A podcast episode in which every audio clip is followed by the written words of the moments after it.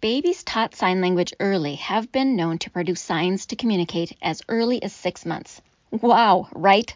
Join me today for a story to find out how that happens. But before we begin, I will share that according to listennotes.com, this podcast, The Language of Play, has reached the top 5% in global rankings already. That is so amazing, and I am so grateful to all of you that are sending your reviews and your stars. And I'm so grateful that you are finding this information helpful and worth coming back for more. Remember, if you have a topic of curiosity, you can always send that to me in an email that you'll find in the show notes. So I will address them. Be sure, though, you use an email that I can reply to in case I need a clarification on your question. Thank you, thank you, thank you. I am so encouraged. And this is because of you, listeners, your stars, your shares, your downloads, your follows, and your reviews. So, this podcast focuses on building communication and connection with our children. You can start these strategies early, much earlier than I ever realized when I was first a mother. But I have learned, uh, pro tip here, that the way it happens for babies is the same way it works for puppies. Not to lessen the human experience in any way, but this process works for your four footed friend as well. So stay tuned. In today's episode, building deeper connection through communication using signs with your babies, even if you do not have a little one at home, shows yet again how language is developed, this time with a focus on early language and the first words. Please share this episode with anyone you know that is working on what we speech therapists call beginning communication or early language development. Are you tired of repeating yourself with your children and wonder why they don't listen? Are you frustrated that your kids argue, whine, or debate with you? Are you afraid you're doing the wrong thing, but you're not sure what to do? Hey, mamas, you don't need to stay overwhelmed and exhausted. My name is Dinalynn Rosenbush, mom, grandma, and speech language pathologist of over 25 years. In this podcast, you will find solutions to get your kids to listen better, understand the clear communication, and the boundaries that benefit kids, and all while enhancing your relationships. So if you are ready to build deep, meaningful connection, and create a more peaceful, productive, and happy home. Listen in. Let's interrupt the way you've been parenting so that you can become the parent you want to be. It's playtime. Let's go.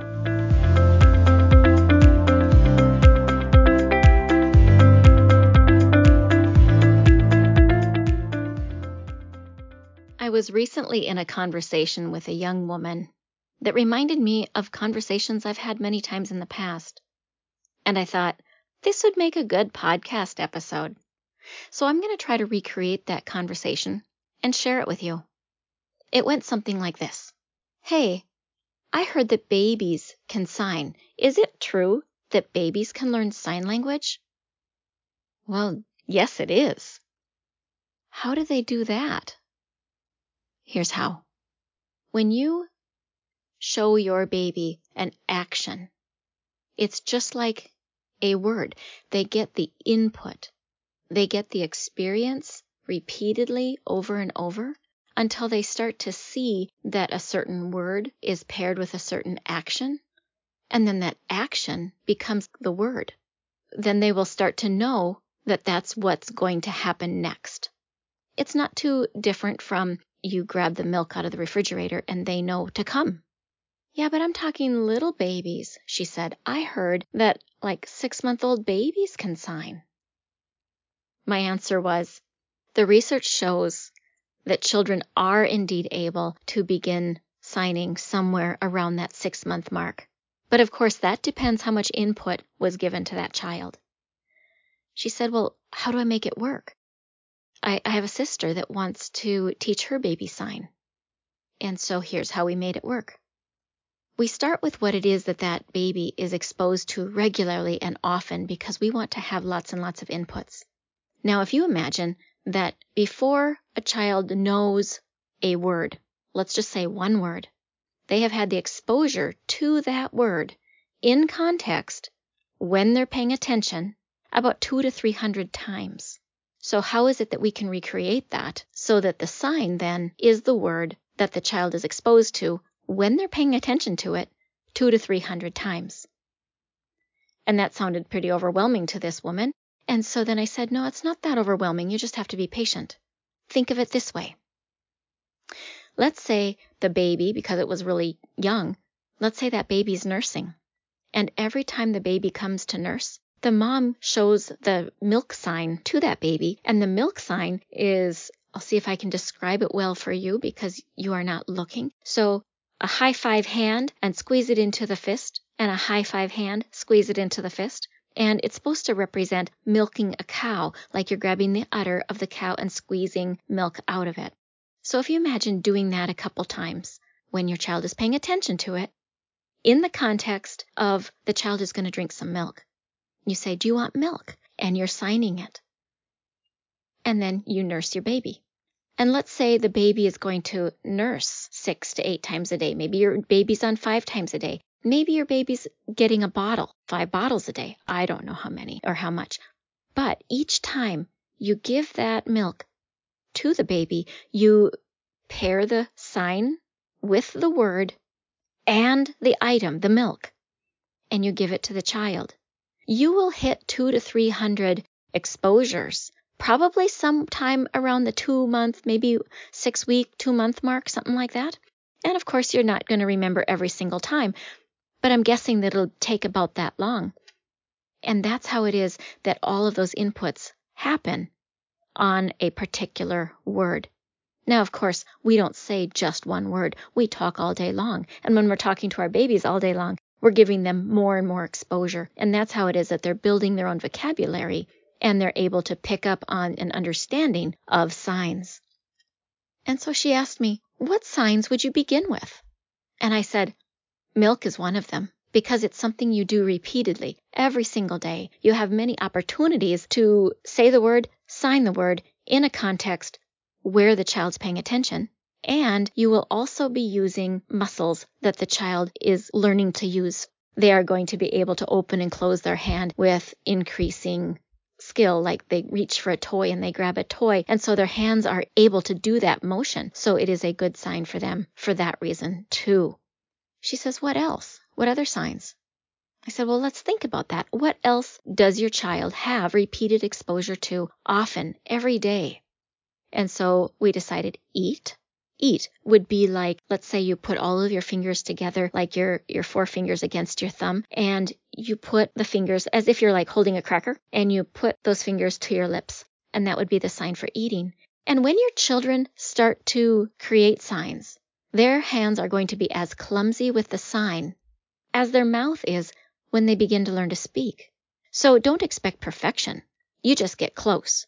Not too dissimilar from when you teach your child to blow a kiss and they take the high five hand and they lay it on their face. And there it stops because they don't see or understand the difference yet of blowing, and then over time, the hand will come away to blow that kiss. So, backpedal to this woman's question. She asked, What signs are good ones to use? I said, Milk. I said, Eat.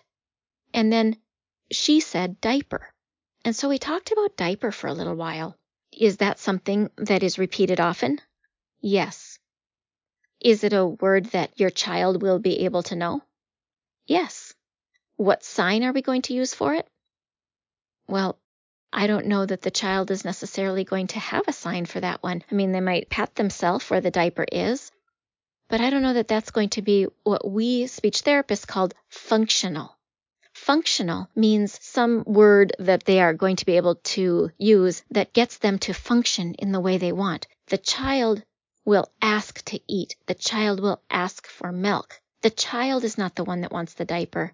They want it changed. They want mom to do it, but it doesn't mean that they're necessarily asking for a diaper. They would more likely grab the diaper if they were mobile. So we stopped because her niece was really young. We stopped with those two words, and I said, just do those two words for now. And then we'll come back at it later to see what else it is that you would like to be able to teach the little one. But let's just do those two words in sign for now. Other words that have been successful in other families Our words are signs that are like stop, and a high five is used as a greeting. We know that. But the shape of a five to push like a stop sign to say stop to your child in that stop sign hand is often one that is paired with hot and stop and wait. And so you have one gesture, one sign that is meaning all three of those things wait, stop, and hot. What's interesting is as your child then begins to speak, he might pick one of those words, and the easiest to pronounce of those three words is hot. He will use that gesture with the word hot to mean many different things because that's what you've actually taught him. Now, that is okay. He will eventually learn more. And she will get, and I just interchange he and she here because I don't have a particular child in my mind. This is just common to the many children that I've worked with. They will differentiate one sign from another as they go on and growing up. They don't need to have all of them right at the beginning. Just like you and me. We learn vocabulary even as we are adults. We learn more and more as we go on. Another part of her question was how does that work so well for babies to be able to sign so young? And the answer comes down to muscles. Bigger muscles seem to be controlled better when a child is young, and the smaller the muscle, the more difficult it is to control. So your child is able to control maybe their legs and their arms better than they control their fingers. And they can control their fingers better than they can control their tongue. The tongue is a muscle, and there's a lot of little movements a tongue needs to be able to make to speak correctly. So it is much, much easier for a child to use fingers or hands to communicate than it is their tongue. And it is even easier for a child to use their body or move their body towards the thing that they want to communicate, and that would be easier than hands. Then she said to me, I have a friend whose child is is about two and he still uses sign language and they're worried about his speech because he still uses signs. Is that true? Should they worry about his speech? Will he stop speaking if he's using sign language?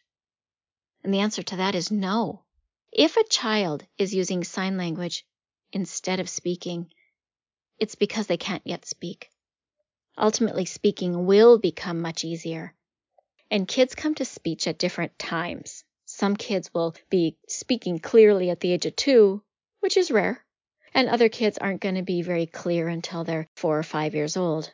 And then there's also, of course, those kiddos that have speech or language delays and that can go on for some years while speech therapists need to be involved and and that is a whole nother another part of it.